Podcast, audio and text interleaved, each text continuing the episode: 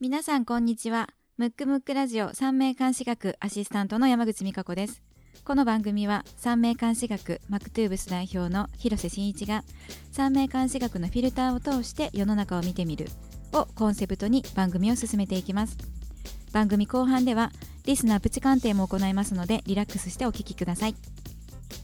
はいひろくん今回も始まりましたあよろしくお願いします始まりましたねはいあれ今回も美香ちゃんよ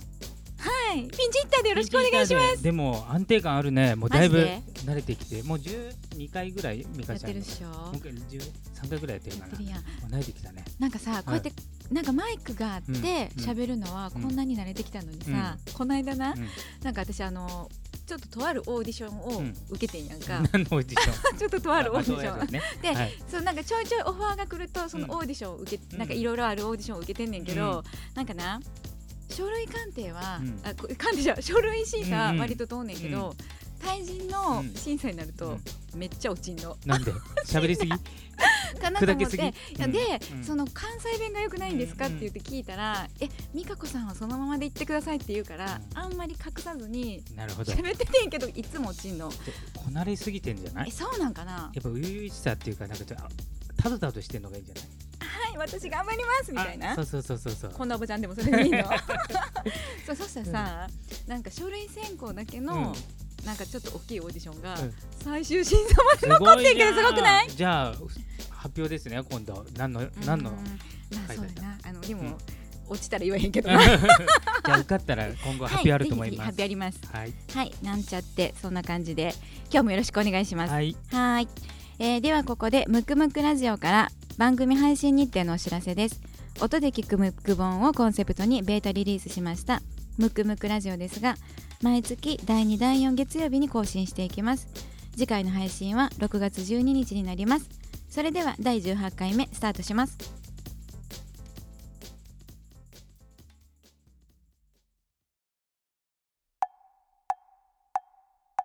むくむくラジオだべ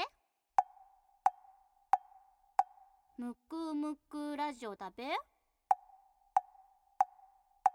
むくむくラジオだべえー、旬な〇〇を鑑定しようのコーナーです。コーナー名の通り、このコーナーは旬な〇〇を鑑定します。今回はフランス大統領に選ばれたエマニュエル・マクロンさんと、えーご婦人のブリジット・マクロンさんですね、えー鑑定していきます。まず最初に、えー大統領のか、えーと名式ですね。生年月日が1977年12月21日、なんと39歳。で、ねハニーのブリジット・マクロンさんが1953年の4月13日あ4月13日ですね、64歳です、うんはい、まあね、本当はね、あのあまり政治家の方とかうんね取り上げることはないんですけど、ねまああの前回はトランプさんとかちょっと個性の強い人で、たらもうね。個性の強い人ばっかり出てばくっんなかりもうびっくりな感 じでまああうのん世間でもねいろいろ騒がれてますけれども、イケメンやからあ違いうやいやあの略奪婚でしあそっちかょそっちでも一応ね美談みたいな話になってますけどうーどんうなんですかねあれは略奪 婚ううんん略奪婚もそうです年の差婚ももうもう盛りだくさんすぎて、うんそれはさヒロ君がさうん若くて可愛い女子が好きやから、うんこの25歳年上のうんめひ女子を選ぶっていうのがん余計あれなんじゃないの、やいやで上でも下でも25はすごいよね まあないしかもない高な校の時だもんねあのそのプロポーズズというか、お付き合いされただってお母さんぐらい年が離れてるってことでしょそうだって娘が同むあじだもんねそっかそうやんな、ですごそいう思ってあどういう人かなと思って見てみたらうん、んまんまというかいやちょっと受けたよねね本当にだ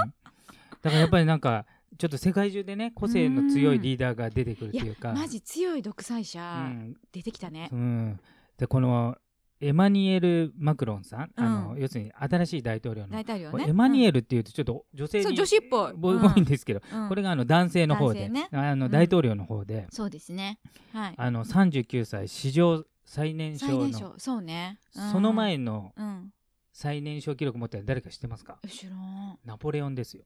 もうちょっと待ってそれ社会で習った人そ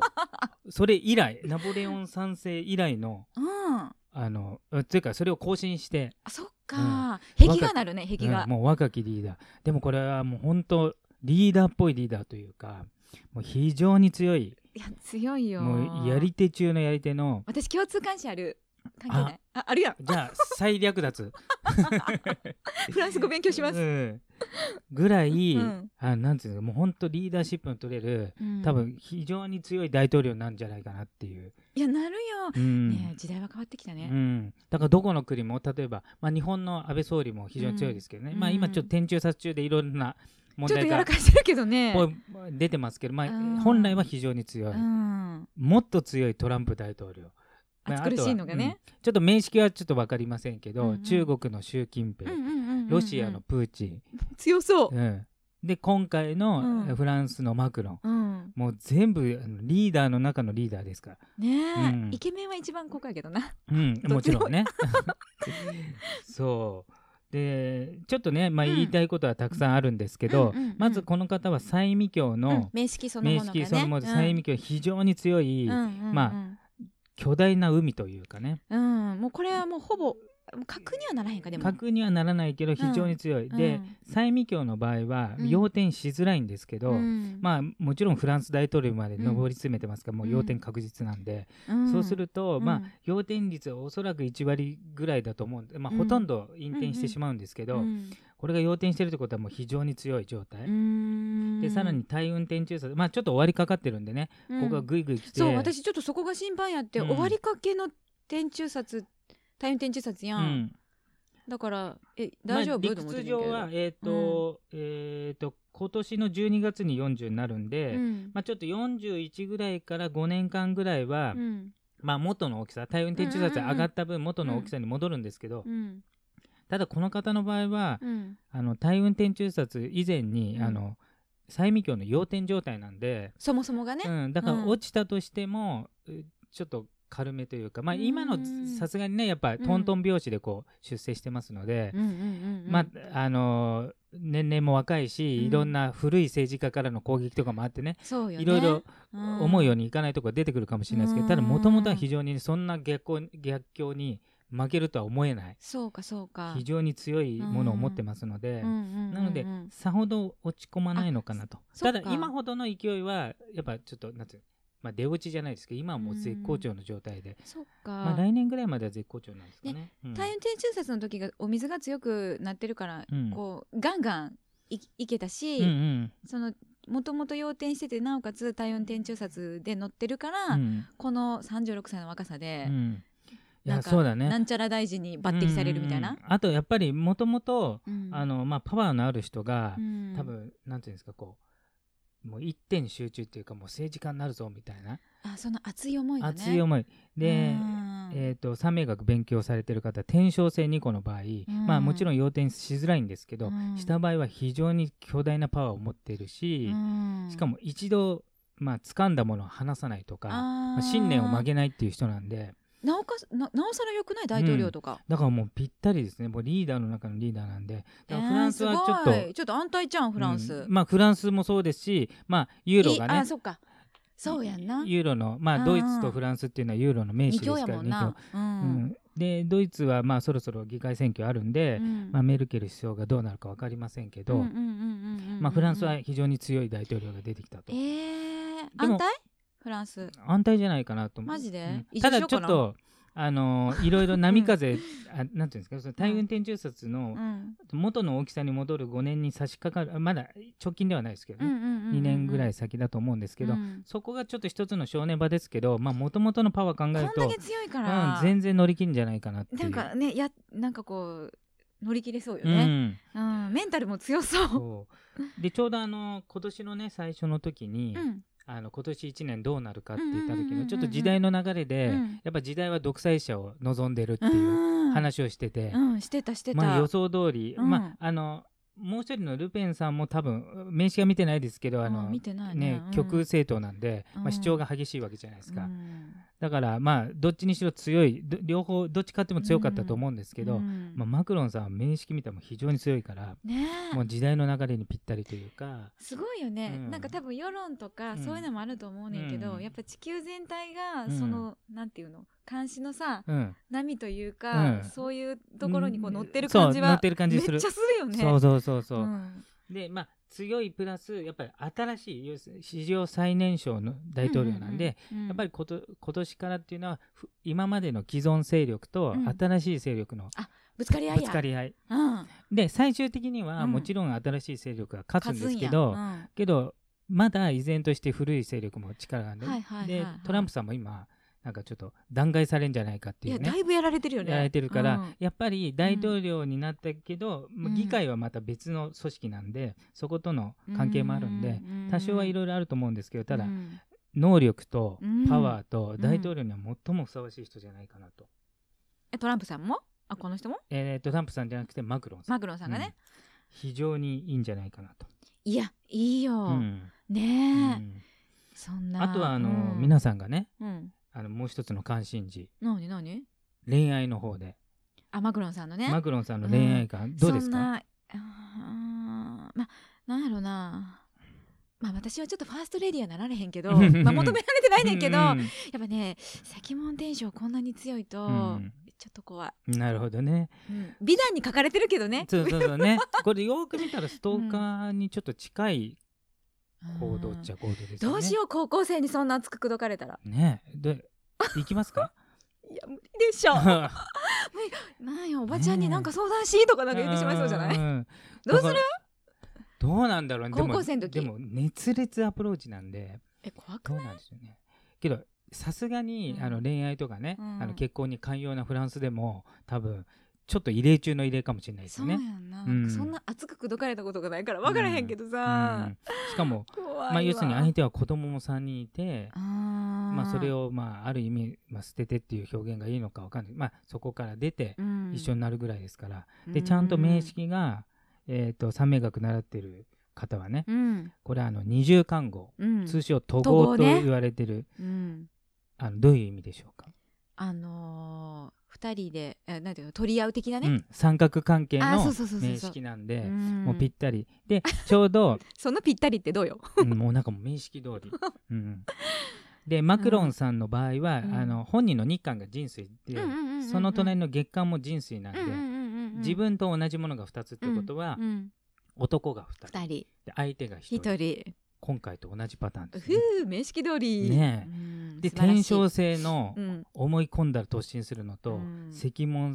まあ赤門って多ければ多いほどちょっとこう執着するというかそうねねそう話せないね、うん、しぶとさがこうし出ぶちゃうとよさがねだから大統領職になってもしぶとくいろいろ議会との折衝はやると思うんですけどあそこはまあよしとしてね、うん、この恋愛でもそれを押し通したっていうねいやそりゃ旦那さんじゃあどうぞってなっちゃうかもねうんこのブリジットさんのやねっぱうんでもすごいですよねこのうんやっぱその統合パワー と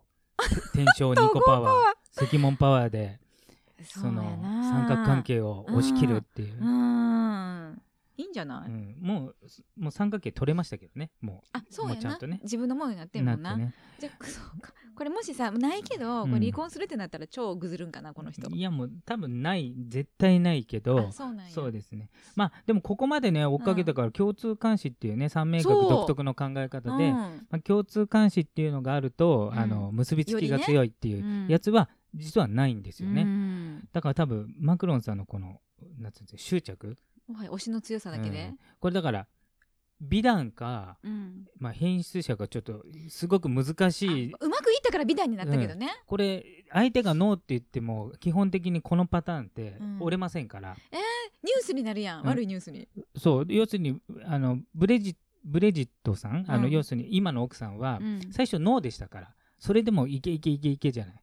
あそうなんや、うんまあそうやんな、そんなさ子供と同じうんうん年頃の子にそんな口説かれてもねう、んだからこれまあちょっと美談になってますけど、うんちょっと紙一重ですよねでこれにちょっとストーカーが勢いづいても嫌ですよねなんかこうんうやだ俺が好きだったから何を言われようとこうい行くぞみたいなのって、うんちょっと一歩間違えた方が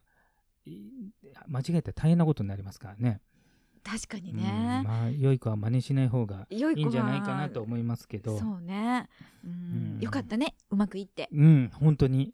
ね。で一応肯定的にねうん多分マスコミ報道はされてんだと思うんですよね、あのフランス、スは。うんでうでん僕はあのうん恋愛観っていうのは、うんあの国によっても違うし時代によっても違うんで、あの普遍的なその恋愛観っていうのはうんちょっと難しいと思うんですね。だかそらうやんな特に恋愛はねだからうん今ある日本の恋愛観が全てではないと思ってるのうで、んまあ、それもあ考え的なありかなっていうんですけど、これはちょっとそれでもさらにうん異例の部類に入るんでう、んまあちょっとまあ面識通りとはいえ、うん、いいんじゃない、面まあか識通りねやし。まあ本当、フランスでよかったよ、うん博愛の国で。うん、これ日本やったら、うんもっとなんか、そうあとねヨーロッパの国、まあ、フランスも特にそうですけど、うんうんうんいいのがうん例えば政治家でもうんうんうん会社の経営者でも、うん仕事さえしてれば、まあ、人間性とかそういうのはあんまり。プライベートそはう要するに寛大じゃないですか。でどっちかというと日本って全てに清潔を求めるから確に確かにんそうするとまあ女性問題とかすぐアウトやもんな。うん、だからそうするとあの、まあ、僕の個人的な考えで言うと、うん、あの優秀な人じゃなくてこじんまりまとまった、なんていの、うのか、まあ綺麗な人がうん一国の総理になった時、うんこんな個性の強い百戦錬磨の、そうやで。人で渡り合えることできんのかなって思っちゃうんそでうやっぱり仕事を評価するのがメインでいいんじゃないかなっ大事やてでそれで自分が結婚する相手にとってはね清潔さはもちろん求めていいと思うんですけど、うん僕の個人的な政治家とか会社の経営者とかは、うんもちろんその業務に差し支えあるようなことはダメだとまあ思いますそこまでけど、やんちゃしたらな。ううんん、講師こんな良くないけどでもね。基本的にやっぱり仕事の方を評価されるだからフランスはそういったのが、まあ、ちょっと成熟した社会うんかなとは思うんですけど、いいよね。うん俺ほんと仕事さえしてくれればさ、うん別に誰と恋愛して非常結に婚しようが、うんしかも催眠教要点中ですからもうえ相当で、すうん相当ですよ、うんねなんかめっちゃオーラありそうう、んうんでちょっとブレジットさんの方ちょっと見てみると、うんこれはね形が非常に綺麗なんですよ、マジでうん素晴らしい、あの生まれが非常にいいいいいやプラ綺麗ス、綺麗ほんまにただあとに、思ううんあの二中札持ってるんで,、うんで二中札とこの五冠中札って持ってるもう事実上の全中札な んでまあ非常に変わり者なんで、綺麗けどな、うん、うんだからまあそういうアブノーマルな形、まあ行っちゃうよね、うんいいんじゃないなんか家計からもすべて、う、違うん離れてねはみ,、違うははみみ出出たてとこね。ろで,うん、で二重冊の場合は、まあえー、と性格的にはまあちょっと子供っぽいというか子供のまま大きくなりましたとかピュアすぎるよねピュアな感じ、うんうんうん、あとはあの一芸に秀でるとかうんね、うんうんうんうんあの特技をこうやっていくとか、うん精神性さ世界に向くとかいろんな意味ありますけど、うんうんうんまあ、彼女の場合もともと先生ですから先生としても非常に、あの有能だと思うんですね。えでもさ先生ってさなんか特殊能力っぽくなくない、うん特殊能力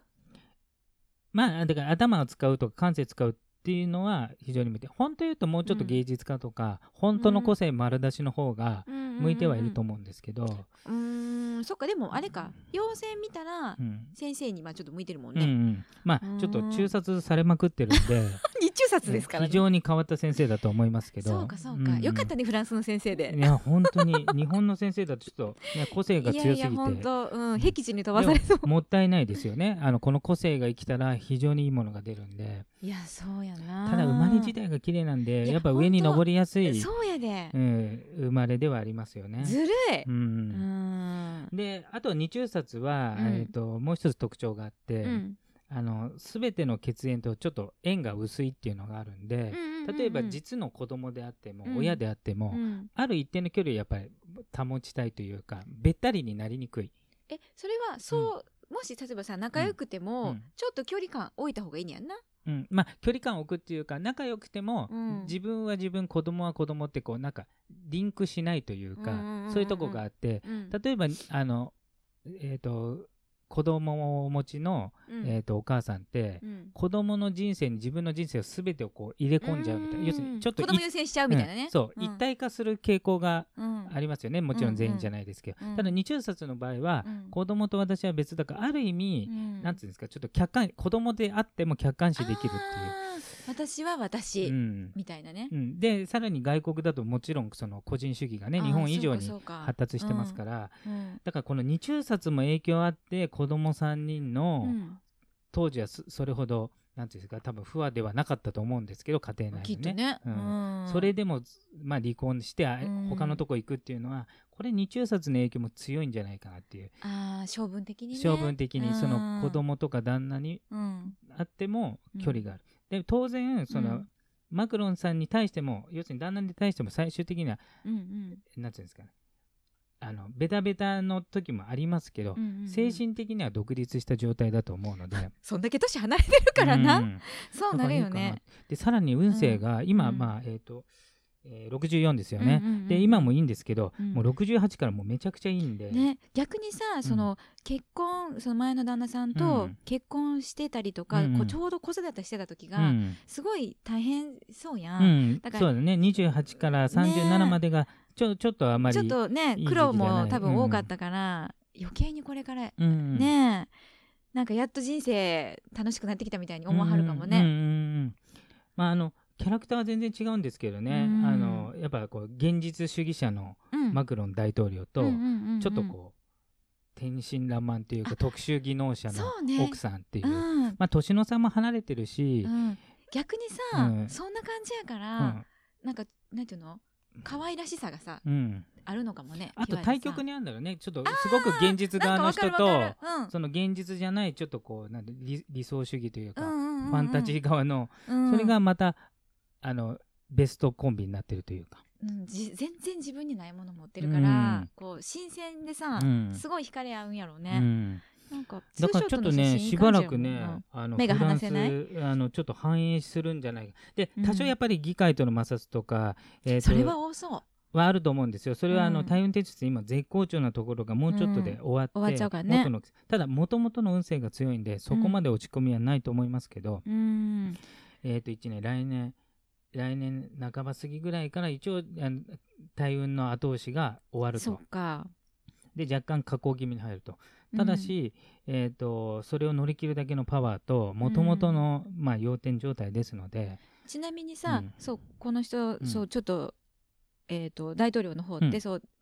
気持ち運気がおうんうん落ちてくるやん、うんでも要点してるから、それにプラス奥さんがこれからどんどんいい状態になってくるやん、うんうんそういういいうん運気を持ってる奥さんがそばにいるっていうのあは、すごいいいことだね。これ彼にとってすすごいやっぱいいよことね。すごいいいこと。ね、うんいい奥さん捕まえはったうんうんな。、いや本当に 二十五歳さやけどな。 ねいや全然いいようね。ん、あとやっぱり、あのマクロン大統領はうん何があっても、うんなんていうんですかこう心が折れないタイプなんでハート強いんだからハや。ートめちゃ強いんへでーだから逆に言うとフランスにとっては素晴らしいことだけど他国にとってはかなり手強いあ、そうか。感じだと思うんですね。そっかそっかそっかんそっかだから日本はどっちかというとまあいまあフランスおよびユーロと交渉しないといけないときあに、そうやな。かなり手強いかなと思う。あー行くフランスじゃ。いきますか。なうん。マクロンさんの時だけうな。ん、フランス あのなんかよくな聞いいた話では、うん何何フランスうはん学費がタダらしいんですよ、ええやん、ボンボンし。かも、うん外国人もボンボンいいやん、いかしいな。うんだからちょっとうちの子をうん留学させようかなほと、んまちょっといいんちゃう。けど25歳年上だけはやめとけよってちょっとあ、ちょっと言行てきますそう。大丈夫、うんオタク。え 大丈夫かわかんないですけどそやれらかしそうやけだどけうんそれだけあの唯一パパが教えられることだってちょっと言ってきますあそうだよねあの 夏っうて。んそう ちょっとそれはもうパパがちょっとこうついていけないからっていうねああそうやな、うんその東洋思想をうんしっかり教えつつの、そうそうそうまフラあンでスのも博愛主義をまあ、最終的には僕は子供を多分応援しちゃうと思うんですけ ど。なんのこっち ゃ、うん、いいやんぜひぜひ、はいあの学費ただのところに行っ はてい、はい、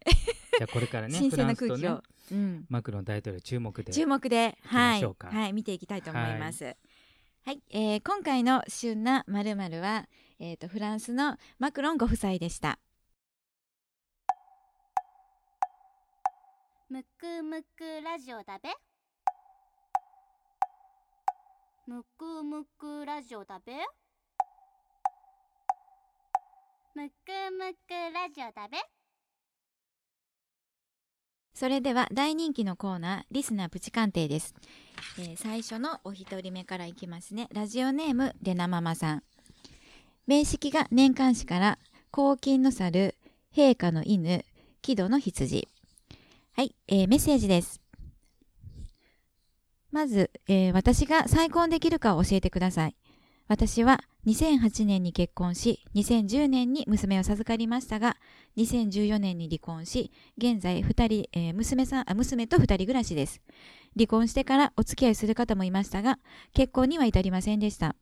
私自身変わり者で少し変わった思考のできる方が好きなのですがお互いの意思の疎通が図れなかったりとうまくいきませんこんな調子で再婚できるのかまた再婚してもうまくいくにはどうしたらいいのかを教えてくださいよろしくお願いしますとのことですなるほど。はいレナママさん、ありがとうございまあすり。がとうございますえーとですね、はいまずは、はいえーちょっと面識見させていただいたら、はいえーでとねいいこと言って私と同じ日韓あ同史じだから日刊誌あいいこと言ってくださいちなみにうちの子供とあもう一ら緒ですよもうこれオフ会するしかない トランプも読んでまずうんうねん非常に精神性が高いので、うんまあ、あの頭がいいですし感性とか、うんまあ、普通の一般的な仕事よりも、まあうんうんうんえー、と個の力とか才能とかでうん生きていった方がいいと思うんですね。うんで精神性が高かったり、うんまあ、頭がいい方っていうのは、んんどっちかというと人間関係って鈍感の方がうまくいきやすいわけ。あー敏感すぎるとそうね敏感すぎると、うんうんまあ、先回りしちゃったり取り越し苦労してしまったり余計なこと考え要すてるにちょねっと神経が落ち着かなくなるんで,、ででただこれ持って生まれた素材ですのでうんもともとちょっと人間関係はあちょちょっと苦手な部類に入ってしまうんですよ。あそれはこの結婚に限らずね。ちょっとじゃあ生息地域が狭めの方がいいってことそうそうそうそう。んんで、えー、と再婚できますかってことで一応未来は決定はしてないので、うんあの必ずできるともできないとも言えないんですけど、うんうん時期はあるんですよ。うんうんいい時期悪い時期、うんで、えー、と直近で言うと、うん2019年が、おめっちゃ良くない、えー、と日誌大反壊してますし、うんえー、と関西って物事のスタートスタートやもんねうんだから非常にいいんじゃないかなっていうのと,、うんえー、とやばい私もですか先生そうじゃないですかうふうあ失礼しましたこれあれじゃないですかレナママさんと同じようにあの再婚になるんじゃないですかやばいやばい同じじゃないですか本当だ、ね、うん、レナママさんのつもりで聞こう、うんはいすいませんっていうのがありますうんうんでうんあとは、うんえっ、とそうですね、えっとこの結婚をどうしたらうまくいくかってことなんですけど、うんまあ、多少すれ違った方がいいかなという、うんちょっと忙しい方とか、うんうんうんうんあとは、えっ、と自分とうん旦那さんの間で別々の世界も持っとくっていうか自分独自の要するに、じ自分は旦那さんが、うんまあ、いない場所例えばうん趣味の場所、うんうんで旦那さんも家庭以外の要するに奥さんと一緒にやらない部分のうんお互いがうん違う場所を持ってて全然知らない、ううんんあの場所をもお持ちつつ要するにべったりしないと、うんそれフェイスブックとかも友達になってない方がいいよねうんそうそうそうそう、ねあんまりこの干渉しすぎない、うんうんうんだから、えー、と世間一般の夫婦よりも若干距離のある夫婦の方がうんうまくいくんじゃないかなっていうのとう、んあとは外人さんいいんじゃないかなえいいよね、うんてかさこの人めっちゃモテるんじゃんそう可愛いんちゃうそうだから可愛らしさとただてこの天然性のねちょっときつさもあるんですねところどころの言わないでそう、うん、それあのでも美店香員さんもやで、ミカアシスタントもこれ天覧うん、何ですおか持ちですよえね。えええええだからそこのところで、まあ うん基本的にはもちろん可愛らしさとか、うん子供っぽさも持ってるんですけど、 うん時折見せるその毒の下あのる方が感じある感じなのでえーそうか気をつけてなので、うんちょっとこう今までの家庭観よりもちょっと緩やかな、うんまあ、それこそさっきのフランス婚とか要するにヨーロッパ型のはいはいはい週末婚に近いあー形ですとお互いか自。由だけどパートナーいますみたいなそうの形と、うんあとは、えー、とその外人、うん、うんあとはタイミングが2019年。ということは2018年ぐらいからいろんな人と出会って種まきしとくのがいいんじゃないかなと。いやいやでも今から動いてていいよね、うん全然いいよね全然いいですよやっぱ六本木行かなあかんそういううん、問い題やでそはうそこなまい であの、まあ、今外人多いですからねそういろでいすろねね。そうですんねあとは2020年と21年、うあんもちろんちょっと言い忘れましたけど1年の始まりは2月4日なので、うんうんうん最初の1月は違うんですけど、うん2020年の2月4日からうん2022年のうん2月3日までは結婚はお勧めできませんので、再婚でもえー、と再婚よいいいとされてますけど基本的には害と軽中もあるからこれは基本的にあはそうねお勧めしませんのでちょっと気持ちぶれそうやからそうね、うんうんだから2019年かまた飛んで2022年23年非常にいいのであーこのそうか3年間はうんここぜひ頑張ってください。はい、はいそうですねレナママさんいや絶対モテそうやからバンバン動いてほしいな、はい、えーではでは次の方ですね、はい手前味噌さんですね、はいありがとうございます面識からいきますね年間誌から香木の犬定価のうさぎおつぼくの羊ですねはい、えーメッセージです事務職を始めて今年で2年目ですが今年に入ってから何か職場でそこまで大きな出来事があったわけではないのに気分が沈むが沈みがちで朝職場へ向かうことがやっとです何より年上の人間とどう接していいのか本当にわからずこれに関しては生まれてからずっと私の悩みの種です将来的には絵を描く仕事に転職したいと思っていますが鑑定をお願いいたします。えーと私が見ていただきたいのは恋愛に関したですと特に問題があるというわけではないのですがゆくゆくは結婚を考えていますのでそれについて教えていただけたらと存じますとのことです。なるほど。ちょっとあの、あてまゆみつさん、ありがとうございあます。りがとうございまます。 2通来てるっていうことなんですけど、はいちょっとまあ時間の関係上ね、はい、あのちょっとこの仕事の方を中心にいいえーそう言い彼女たいなまだと若いから、この人のちょっと個性というかね生きそうそうです方をちょっとねうんあの師匠から伝授していただければと思うんですけど、えっ、と手前味噌さんはね、うんあの非常に自分が強い方なんですよ。あのそうねだから、うんよく言えば自立してるとかしっかりしてる、うん悪く言えばわがままで我が強いってことになっちゃうと思うんです。でやっぱりこ、のねえっ、と文章を見てると、うんうんうんえー上とどうしてもぶつかっちゃうと、うんこれは多分、やっぱその我の強さというそうかかだと思うんでですね。でやっぱりまあ2年目ですからいろ社いろ会出てね、うんんそうするとまあどっちかというと社会では従順さを求めたりとか、うん要するに組織勉強する時期やもそうんなどっちか言ったらそうな、ううんんだからうん一つはあの自分はあの非常に強い、えー個性を持っててそれをちょっとこう自覚した方がいいよねそうですねうんなので一応その適職的で言うと、うんまあ、組織よりも自分でやるかまたは少人数の方がいいんですけど、うんうんうんそれにはそれでまた別の努力が必要になってくるじゃないですか。うんそうすると、まあそのまあ、事務職されてますから、まあ、事務職っうんうてん幅広いんで何か分かりませんけどうも、んまあえー、と他の人とある意味協調しないといけない場とかっていうのは、うんやっぱりそこはあの仕事として要するにじ、うん自我ではなくて仕事として、えー、とそう割やり切っなていくのがいいと思うんですね。ちょっと努力が必要かもねそうですねんでその、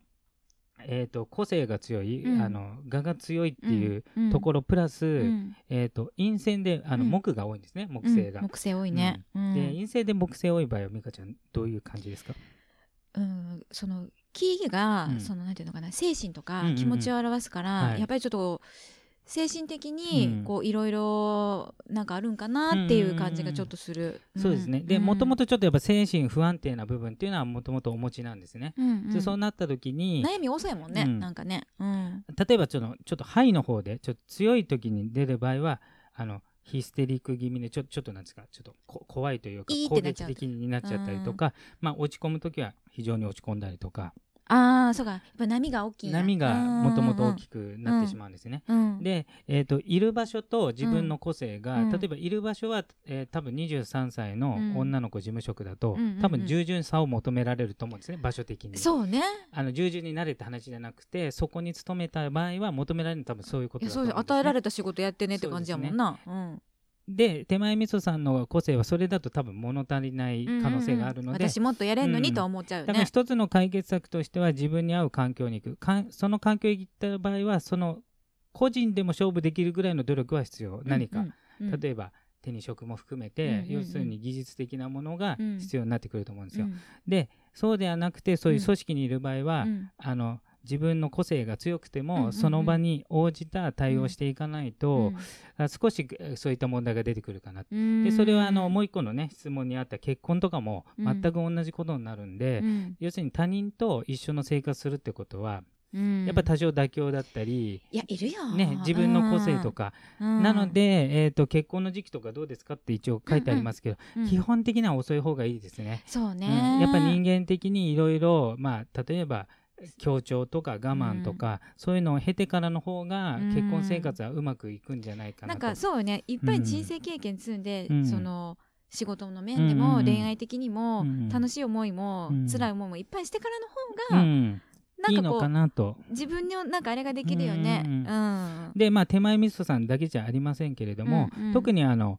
若くしてうん非常に結婚願望が強い場合っていうのは、うんうんうんうんちょっと依存心で結婚を求めちゃう場合なんですね。例えば今今のが環境が嫌だみたいな、満たされないから、はいはいはいはい結婚したら良くなるんじゃないかっていうことなんですけうど、んまあ、美香ちゃんも結婚経験あり僕もあるんですけど、うん結婚はあのするのは簡単ですけど、うんそれを維持したりとか確かにねそっちの方がうんもしかしたら会社の人と一緒にやっていく以上にうん難しいかもしれないので。うんどうしてもやっぱ結婚はスタートとして考えうて、んうんうんうんで結婚自体の、もう努力が必要なので、うんうんうんうんうんそのなんていうんですかねあのあまりこうなんつこう今今からこう、他の場所に行きたいっていう理由での結婚っていうのは、そうかもねあまりおすすめはしない、まあそういうわけじゃないかもしれないですけどね、うーんなのであのとりあえずあの結婚っていうのは30過ぎがいいかなと、うん、だってま僕は思いまだす社ね会出たばっかりやから、うんもっと遊ぶというか楽しんでからでうも、ん、いいんじゃないかなと思いますね、ねはいそうよねそんな感じでうすんね、、いっぱいはい、恋愛してもらえるといいね、はいえーこのような形で、えープチ鑑定の方を行っております現在プチ鑑定の採用率がめちゃめちゃ高くなってますので皆さんぜひぜひご応募くださいこれから夏がやってきます恋愛活動結婚活動お悩みの方どしどしお待ちしております、えー我こそはと思う方番組ウェブページにあるリスナープチ鑑定専用フォームからお申し込みくださいむくむくラジオだべむくむくラジオだべむくむくラジオだべ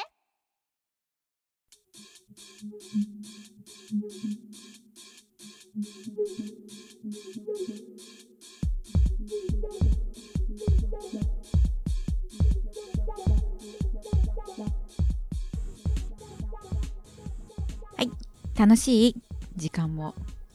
今日も終わってしまい終まわっすてしまいましたねあっという間でしたあねっという間で今日ちょっとやっぱり面白かったね、うんあのなんか大統領にしてよかったやんそうだねうん、ねちょっと悩んだんですけどうん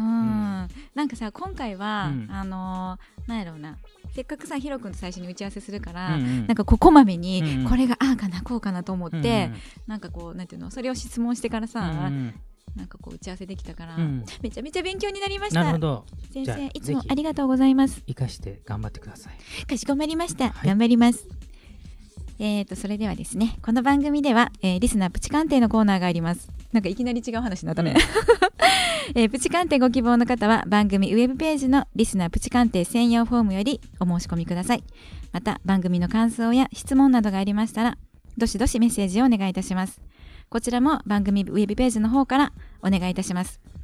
それでは次回の配信は6月12日月曜日になりますお相手は三名監視学マクトゥーブス代表広瀬真一とアシスタントの山口美香子でした。